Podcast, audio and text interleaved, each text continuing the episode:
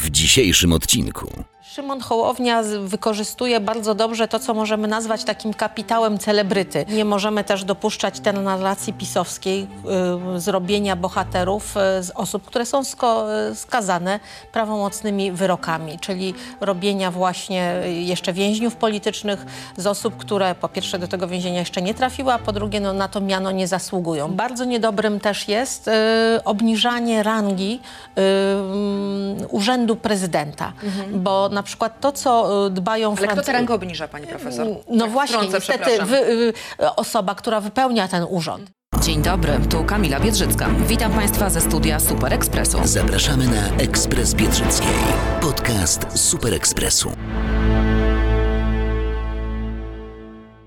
A Gościem po raz pierwszy w Ekspresie Biedrzyckiej, więc e, tym bardziej witam ciepło. Pani profesor Małgorzata Molenda-Zdziech, socjolożka, politolożka, Szkoła Główna Handlowa w Warszawie. Pani profesor, ja bym Dzień powiedziała tak, prorok jakiś czy co? Kiedy patrzę na książkę, którą pani napisała parę, parę dobrych lat temu, Czas celebrytów.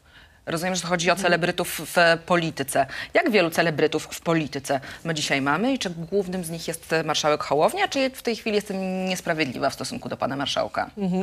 To rzeczywiście książka została napisana już dawno, bo prawie dekadę temu, 2013 rok. Natomiast mam wrażenie, że w widziała Polsce, pani, mówię, prorok jakiś, w Polsce, w Polsce teraz wybrzmiewa e, zdecydowanie lepiej, jest bardziej zrozumiała. Ja w swojej Mhm. książce skupiałam się na trzech polach badania tych celebrytów i moją tezą było właśnie, że te zachowania w życiu publicznym, bo badałam szerzej życie publiczne, więc też i wymiar ekonomiczny, społeczno-kulturowy i polityczny, są narzucane przez celebrytów, czy ludzi z popkultury, mówiąc tak najkrócej.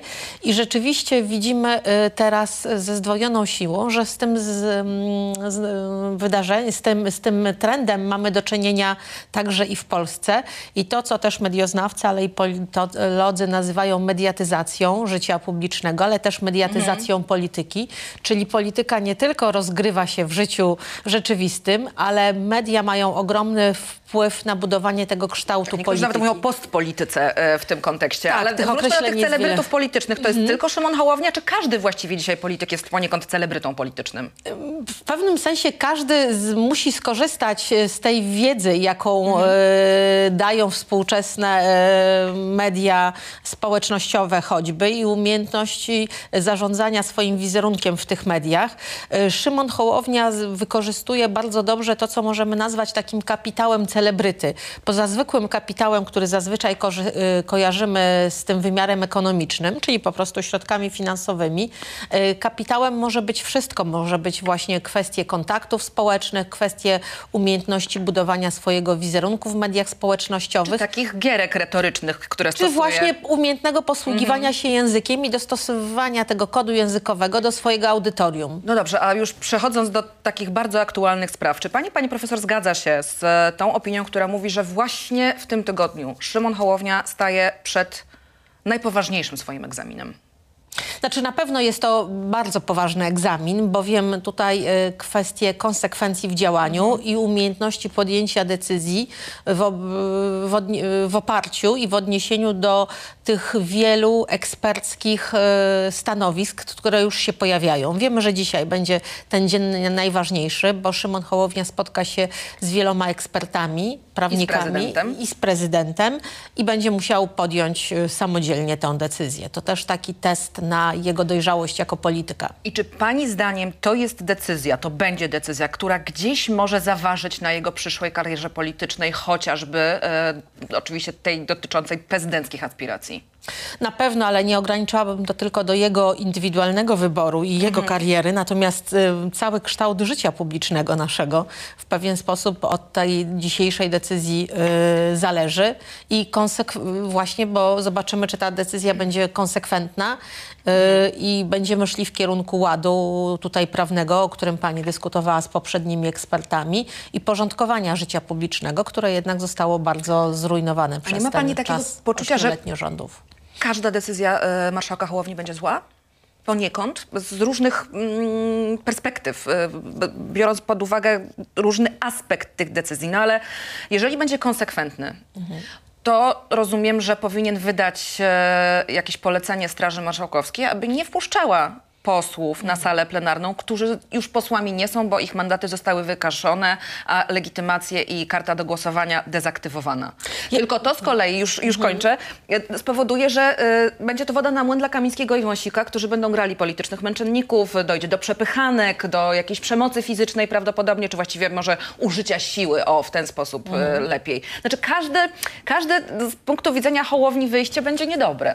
No dokonując decyzji zawsze są pewne za i przeciw. Ja natomiast Mniejsze nie, chciała- zło, tak? nie chciałabym wchodzić w jakąś taką rolę, bo no, moje kompetencje tutaj też eksperckie są ograniczone do Mhm. tego pola socjologii i politologii. Natomiast też nie chciałabym doradzać e, ani też niejako wpływać. Myślę, na pewno podejmie e, marszałek Hołownia rolę w oparciu o te eksperckie opinie właśnie osób, z którymi się spotka, w tym Mhm. też pana e, prezydenta. Dajmy tą szansę, nie wpływajmy. Oczywiście logika mediów jest inna. Państwo chcieliby wiedzieć, czy też Nie, ja uprzedzić absolutnie swoich- daję szansę, swoich- nikogo nie chcę uprzedzać, swoich- tylko swoich- zastanawiam się, czy on ma dobre wyjście. Po prostu. Każda sytuacja decyzyjna jest trudna, no ale trzeba dokonać takiego bilansu. Natomiast y, warto to, podkreślać i też pani w tych rozmowach dzisiejszych, które miałam przyjemność słuchać, cały czas podkreśla. No jednak mamy do czynienia z ogromnym, mówiąc już językiem bardzo takim y, popularnym bałaganem y, i nie możemy tej sytuacji legitymizować. Y, są legalne wyroki i nie możemy też dopuszczać tej narracji pisowskiej zrobienia bohaterów z osób, które są y, skazane prawomocnymi wyrokami, czyli robienia właśnie y, jeszcze więźniów politycznych z osób, które po pierwsze do tego więzienia jeszcze nie trafiły, a po drugie no, na to miano nie zasługują, bo y, jednak... No właśnie, wyjaśnijmy, panie profesor, dlaczego nie zasługują. To znaczy, kim jest więzień polityczny tak naprawdę i dlaczego pan Mariusz Kamiński pozwala sobie mówić o sobie, że będzie, czy właściwie już jest przyszłym więźniem politycznym. Przede wszystkim chciałabym poka- y, też przypomnieć, że jednak całe lata rządów PiSu były zbudowane na takiej strategii pogłębiania polaryzacji, dzielenia Polaków, ale też y, wywoływania kryzysów, nawet jeżeli były momenty spokojne, bo PiS potrafi zarządzać kryzysami. To jest jego sposób y, prowadzenia polityki, polityki konfliktowej, polityki, która w dużej mierze nakierowana była na przeszłość, stąd rozdrapywanie historii, stąd oparcie jej na tym micie smoleńskim, katastrofy smoleńskiej, która była wypadkiem y, ale z- i, i trzeba też realizować cele polityki związane z wyjściem na przyszłość. Tego nie widzieliśmy. Teraz po przegranych wyborach, po oddaniu władzy, no jest bardzo trudno mu się z tym y, w- stawić czoła tej sytuacji Pogodzić i pogodzić właśnie, dokładnie. I dlatego też próbuje znowu szukać pola do budowania nowego mitu, który będzie dzielił i te podziały utrwalał. Y, Już w wystąpieniu premiera Tuska mieliśmy przecież słowo pojednanie jako ten trzeci element działań po rozliczeniu, Y, czyli to już wskazanie tej drogi, mm, co powinniśmy zrobić, aby te nasze podzielone mm, społeczeństwo połączyć, abyśmy zaczęli ze sobą rozmawiać i wspólnie no, widzieć jakieś cele, które mogą nas jednoczyć. Dla PiSu nie jest to dobra strategia, bo osłabia to jego pozycję. Stąd będzie walczył o, o przywrócenie tej mitologii polskiej, a co jak co, ale właśnie w, w takim bohaterstwie i w rywalizacji na bohaterstwo y, to jest zawsze coś bardzo dobrego. Pani profesor, prawda? tylko czy ta strategia destrukcji, tak ją nazwę roboczo, e, ona w dalszym ciągu będzie pani zdaniem przynosiła takie efekty, jakich życzyłoby sobie kierownictwo Prawa i Sprawiedliwości? Wiemy, że właściwie ani jeden pozytywny przekaz e, nie e, pojawił się w kampanii wyborczej PiSu. I PiS chyba trochę za to zapłacił właśnie, że jednak ludziom poza tymi podziałami, tą polaryzacją, napuszczania jednych na drugich, potrzebny jest jakiś, jakiś pozytywny przekaz. Prawo i Sprawiedliwość w dalszym ciągu mm, nie czyni takiego. I teraz y, w sytuacji, w której nie ma już tej tuby propagandowej, która była właściwie no, taką siłą napędową Prawa i Sprawiedliwości, czy to będzie skuteczne w dalszym ciągu? Odpowiem najpierw, e, jeśli chodzi o skuteczność tego przekazu, to trzeba by to spojrzeć w, takiej szerszej perspektywie i roli emocji w polityce. I y, mm, zwróćmy uwagę, że emocje są, y, potraktujmy y, emocje jako rodzaj języka. Jest to jedyny rodzaj języka zrozumiały dla wszystkich. Emocje są budowane w oparciu o takie stałe antropologiczne, śmierć, narodziny, odczucia, więc coś, co rozumiemy wszyscy, bo to na przykład przeżywamy. Nie potrzebujemy specjalnie specjalnej wiedzy, wykształcenia, aby to zrozumieć. I, i PiS bardzo dobrze to wykorzystywał. Natomiast jak pokazują badania, y, chociażby raport Fundacji Batorego dotyczące y, prowadzonej kampanii przez wszystkie ugrupowania w mediach społecznościowych, jednak w Polsce właśnie te kampanie negatywne są bardzo skuteczne. Y, I zarówno jedna strona PiS, ale także i PO, y, Ko- Koalicja Obywatelska i y, mm, y, no, miało to negatywny przekaz i budowała na tym swoją w pewnym sensie strategię, y, bo to y, potrafiło odebrać trochę tą publiczność y, i wyborców PiSu. Y, Więc na czas Nie, ale kampanii... Koalicja Obywatelska jednak miała przekaz na zasadzie, że po wyborach musimy się e, znowu połączyć, e, musimy zakopać Tak, natomiast e, bez, podziały, bez pomysłów, jak to zrobić. Europy. To, to, tak, to, to tak. przekaz Natomiast pozytywny. jak, jak, jak to zrobić? Rzeczywiście to paliwo widać się wypala, bo już widzimy, prawda, kto głosował na, na PiS. Są to ludzie starsi, z mniejszych e, ośrodków, Mhm. e, duży odpływ zdecydowanie młodych e, wyborców. Także na pewno właśnie to paliwo się wypaliło i trzeba szukać tych pozytywnych komunikatów, o których e, pani redaktor mówi. Stąd I te- pewnie takie, a nie inne orędzie e, Donalda Tuska, prawda? Noworoczne. Stąd takie, a nie inne orędzie Olanda, e, e, e, Donalda Tuska. Natomiast zwróćmy uwagę, że właśnie te kwestie związane z przyszłością, czyli na przykład jeśli chcemy pozyskać młody elektorat, to wiadomo kwestie klimatyczne, kwestie transformacji energetycznej, wymagają już wiedzy, wymagają wejścia w temat, wymagają e, właśnie też wysłuchania różnych ekspertów i wymagają takiego wysiłku też pewnego intelektualnego, czasowego. To nie jest już tylko przekaz emocjonalny, który zobaczymy, który możemy podgrzewać obrazem, który Tak. będziemy ciągle powtarzać. No ale takich emocji na pewno musimy spodziewać się 11 stycznia. Mm, Wiemy, że Prawo i Sprawiedliwość organizuje ten marsz w obronie tak zwanych e, wolnych mediów. E, Oczywiście on ma się nazywać oficjalnie Marszem Wolnych Polaków. No nie przez przypadek 11 dzień stycznia, to jest wtedy jest posiedzenie Sejmu. Do tego, do tego dochodzi sprawa Kamińskiego i Wąsika, ale wiemy, że no, nawet y, ludzie z zakładów pracy tak zwanych nie do końca chętnie e, chcą e, jechać do Warszawy. Pojawiły się już publikacje mówiące o tym, że mm, NSZZ Solidarność rozesłało do e, między innymi lubelskich urzędów maile, w którym tłumaczą, jak wystawić fakturę na PiS e, za dojazd do Warszawy, że właściwie jako polecenie służbowe wydają to, że na, w tym marszu trzeba uczestniczyć. Ludzie tego nie chcą. Uważa pani, że ten marsz będzie sukcesem czy porażką PiSu e, prawdopodobnie jednak? Jak dużo liczbę osób uda się PiSowi przed Sejm sprowadzić? Czy rzeczywiście powinniśmy obawiać się tego, że no, pojawią się tam jakieś prowokacje, mm, próba po raz kolejny udowodnienia ze strony Prawa i Sprawiedliwości, że e, obecny reżim, obecnego rządu nie pozwala na przykład protestować wolnym ludziom w tym naszym kraju w tej chwili? To zaczynając od te, tego ostatniego stwierdzenia, pani redaktor, trzeba powiedzieć, że chociażby usunięcie barierek sprzed, Sejmu y, pokazuje, że obecny reżim, Tak. w cudzysłowie, ułatwia wręcz protestowanie. Y, czy to będzie sukces? No zobaczymy. Te możliwości ym, elektoratu, jak mówiłam wcześniej, powoli się wyczerpu, y, wyczerpują. Myślę, że PiS y, też chciałby skorzystać, czy skopiować trochę, prawda, ten y, model zastosowany przez Donalda Tuska i tych wezwań do, mm, tutaj w tym wypadku to były marsze, marsze obywatelskie i wzywa do demonstracji, wykorzystuje sieć klubów Gazety Polskiej, jeszcze ma możliwości finansowe, więc może zaoferować autokary. No ale jesteśmy w okresie zimy, prognozy pogodowe są nie za y, dobre, w tym sensie, że no, będzie zimno, jest zima, musi być zimno y, i, i nie wiadomo, czy ta mobilizacja rzeczywiście nastąpi, bo przeciwko czemu mamy tutaj protestować? Znaczy ten ma... Złośliwi mówią, że to marsz milionerów zamiast marszu miliona No właśnie. To tak a propos nawiązując do Na pensji. pewno, na pewno to wydarzenie będzie pewnym TVP. testem dla tych możliwości mobilizacyjnych PiSu. Jest to pewne oferowanie czegoś. Pamiętajmy, że jesteśmy w cyklu wyborczym. Po tych wyborach zaraz mamy wybory samorządowe, a potem zaraz w czerwcu y, wybory europejskie i PiS y, jako partia, która no, chce być na tej scenie politycznej, musi tego paliwa wyborczego dostarczać pewnych tematów. Mhm. E, b- Pani profesor, a nawiązując jeszcze do sprawy mm, Wąsika Kamińskiego, tego bałaganu prawnego, jak pani to e, delikatnie nazwała, czy sądzi pani teraz do tego socjologicznego pani doświadczenia się odwołuje? Czy uważa pani, że to wszystko, co się w tej chwili dzieje, będzie miało jakieś złe konsekwencje społeczne?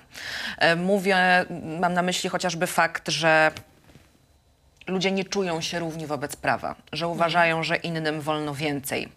E, Albo z kolei, czy uważa pani, że w tej chwili ci tacy bardziej butni i odważni będą mówić, my też nie bierzemy pod uwagę wyroku sądu, nie jesteśmy skazanymi, to, to, to, to nie jest wyrok, nie, nie, nie pójdziemy do więzienia. Bardzo dziękuję, że pani redaktor o to pyta, bo myślę, że w tej debacie właśnie zwracamy uwagę na ten aspekt prawny, który jest y, istotny i, i pierwszorzędny, natomiast y, właśnie trzeba pomyśleć o tych konfele- konsekwencjach długofalowych. I między innymi te konsekwencje widzę na dwóch poziomach. Z jednej strony na takim poziomie indywidualnym, że obywatele i obywatelki właśnie mogą tak reagować, że podważać wiarygodność wyroków sądów.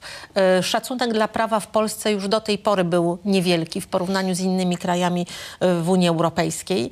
Y, Szacunek do instytucji był też niewielki. Przypomnę tylko, że nawet Centrum Badania Opinii Społecznej, czyli bądź co bądź placówka badawcza opłacana z pieniędzy rządowych wskazywała, że zaufanie do instytucji takich jak właśnie Sejm, Senat jest niższe niż do Komisji Europejskiej czy Parlamentu, prawda? To też wiele mówi. Y, To jest, I to jest bardzo niedobre, bo żeby odbudować to zaufanie, y, tą kulturę zaufania, ten kapitał zaufania, będzie trzeba bardzo wiele czasu. I bardzo niedobrym też jest y, obniżanie rangi mm, urzędu prezydenta. Bo na przykład to, co dbają Ale kto Francu- tę rangę obniża, pani profesor? no Tak właśnie, wtrącę, niestety wy, osoba, która wypełnia ten urząd. Tylko musimy też myśleć o tych konsekwencjach długofalowych, że nawet właśnie pan prezydent Andrzej Duda do, dobiega swojej drugiej kadencji i potem będziemy mieli kolejne wybory prezydenckie i nie możemy tego braku szacunku, niejako, który z jakichś powodów mogliśmy mieć dla osoby, która wypełniała ten urząd, przenosić na sam urząd. W swojej książce trochę o tym piszę, jak Francuzi radzą sobie z tym, że patrzą, m, właśnie starają się budować w takiej edukacji obywatelskiej szacunek dla urzędu, a oddzielić tą, y, ten szacunek od krytyki od osoby, która wypełnia ten urząd. Y, I myślę, że jest to mm, taka też ważna informacja. Instytucje z nami zostają, a ludzie i role, które pełnią, Dobrze. się zmieniają. Przepraszam, bo właściwie nie, nie odkryję Ameryki. To nie jest tak, że ja muszę przepraszać za używanie tych słów, no ale po, to jest pre prezydent, który w mediach społecznościowych rozmawia z użytkownikami o nazwie, o nazwie ruchadło leśne. No przecież pamięta pani profesor to. Mhm. Były jeszcze jakieś inne sytuacje. Teraz znowu wpadka e, pisania o tym, żeby ktoś się od żony Mhm. zapytał, co to znaczy mieć jaja. E, tysiące było takich sytuacji związanych z prezydentem. Życzenia noworoczne, kiedy gdzieś wklejone są buzie pana prezydenta i pierwszej damy w e, tancerzy mm, tańca towarzyskiego. To jest kłopot.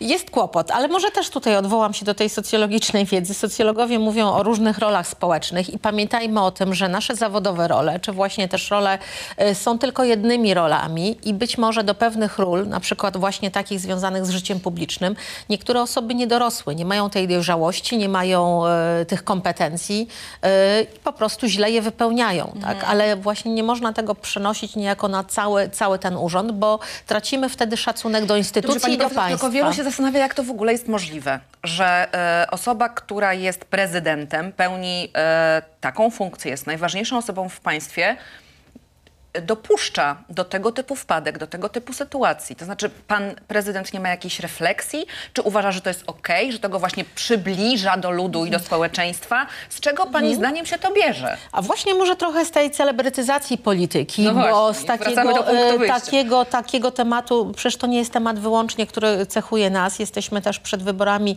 e, w Stanach Zjednoczonych prezydenckimi, a to Trump i jego wypowiedzi też e, m, spowodowały wiele. Wczoraj właśnie też skutków w globalnym świecie, prawda? Więc tutaj właśnie chcemy, niestety nowe media e, są pewnym też ułatwieniem, ale też pewnym zagrożeniem, bo w wypadku osób publicznych myślę, że ich kontami y, powinni jednak zarządzać wyspecjalizowane y, no, mm, jakieś departamenty, Komórki, y, tak. komórki, osoby, doradcy, a nie sami, którzy czasem te wypowiedzi powinny być po prostu przemyślane, czasem może właśnie wręcz No Dobrze, ale czy ocenzurowane. pani profesor, nie ma osób, które powinny mu to zasugerować? To znaczy, no, jeżeli sam prezydent ma kłopot z takim, mm. o, taką racjonalną oce- oceną rzeczywistości tej swojej działalności w ramach em, przestrzeni internetowej czy mediów społecznościowych, to nie ma tam kogoś, kto powie, Andrzej, Musimy to ogarnąć, musimy to zorganizować, bo takie rzeczy nie mogą się zdarzać. No bo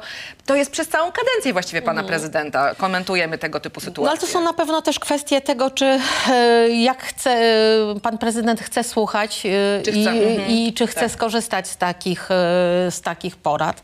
Natomiast też na pewno kwestia fachowości, kompetencji zespołów doradczych no, może budzić tutaj zastrzeżenia. Tak? Tylko Mhm. rzeczywiście no, trzeba, trzeba umieć i chcieć skorzystać e, z tych porad i mieć takie poczucie, że nie jest się nieomylnym. I wie na koniec, wszystko. pani profesor, e, mówiła pani o tym, że my jesteśmy w tym cyklu wyborczym, bo rzeczywiście 7 kwietnia to jest czas, kiedy pójdziemy do urn głosując w wyborach samorządowych, bardzo ważnych e, wbrew pozorom. Czy sądzi pani, że ta w cudzysłowie rewolucja społeczna, która rozpoczęła się 15 października, będzie trwać? Czy to był jednorazowy zryw? Sądzi pani, że ta frekwencja, ja nie mówię, że ona się ma powtórzyć na poziomie niemal 75%, ale jednak będzie znacznie wyższa niż bywała wcześniej? Czy ten zapał społeczny opadnie? Jak pani sądzi? Y, To, co już widzimy, to widzimy to zainteresowanie właśnie tym, co będzie dalej i rzeczywiście kwestie y, ch- chęci takiego rozliczania polityków z obietnic y, wyborczych. Widzimy, jak na przykład aktywne są już kobiety. No wczoraj protest w sprawie Wczoraj aborcji był chociażby. protest, tak, w sprawie aborcji. I myślę, że socjologowie i politologowie teraz dopiero zaczynają prowadzić takie badania na ten temat motywacji, więc będziemy wiedzieli więcej, co tak naprawdę pchnęło Polki i Polaków do ur, urn i y, czy ta aktywność się powtórzy. Natomiast mamy już młode pokolenie, to co jest najważniejsze, które jednak y, ruszyło y, aktywnie do wyborów, było chętne poświęcić swój czas, czasami kilka czy nawet kilkanaście godzin, aby stać w długich kolejkach, aby oddać głos. I myślę, że to jest taka zmiana pokoleniowa, bo właśnie po pierwsze, że mm, co często podkreślano, kobiety ruszyły liczniej i, głosowały, ale też młodzi ludzie. Czyli odcho- następuje zmiana też definiowania polityki. Polityka nie jest już kojarzona ze sferą y, brudnych interesów, nieprzejrzystych zasad działania, ale sferą, w której możemy zrealizować swoje postulaty dotyczące stanu środowiska, walki z Realny wpływ ociepleniem to, e, klimatycznym. Polityka daje sprawczość. Bycie w polityce daje sprawczość, a głosowanie jest tym pierwszym punktem do Ale rozumiem, że dziś jeszcze nie y, zaryzykuje pani tego stwierdzenia, czy ta rewolucja będzie trwać, czy nie. Że najpierw y, jednak trzeba poczekać na wyniki badań dotyczące motywacji tego, co się wydarzyło 15 października. Myślę, że tak? bardziej to będzie ewolucja i patrzmy właśnie, myślę, że możemy powiedzieć o tej większej frekwencji po tym całym cyklu wyborczym, który dla mnie zakończy się wraz z wyborami europejskimi. Y, No, prezydenckimi Czy nawet właściwie. jeszcze i Tak. prezydenckimi, tak, jak najbardziej. Natomiast y, jak to, i wolałabym, żeby to była taka zmiana ewolucyjna, bo wtedy mamy szansę, że będzie to dwa, trwalsza zmiana niż rewolucja, bo rewolucje różnie się kończą, jak mamy. No, 7 kwietnia to będzie pierwszy egzamin dla nas jako obywateli e, po tym, co 15 października miało miejsce. Pani profesor, ogromnie dziękuję za to spotkanie. Dziękuję to była bardzo. przyjemność. Pani profesor Małgorzata Molenda z Dziech e, była Państwa gościem i tą rozmową kończymy dzisiejsze wydanie Ekspresu. Wracamy do Państwa oczywiście jutro o godzinie 9.07, a dziś e, życzymy spokojnego na ile się da w obecnej rzeczywistości e, i dobrego dnia. Kamila Biedrzycka, Michał Kozłowski, cała ekipa, kłaniamy się nisko. Do jutra, teraz już raport i Jan Złotorowicz.